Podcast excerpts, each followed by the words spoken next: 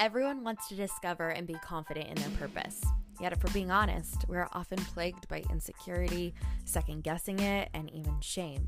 We spend so much time performing, acting like a version of ourselves that we believe would be most acceptable to the world.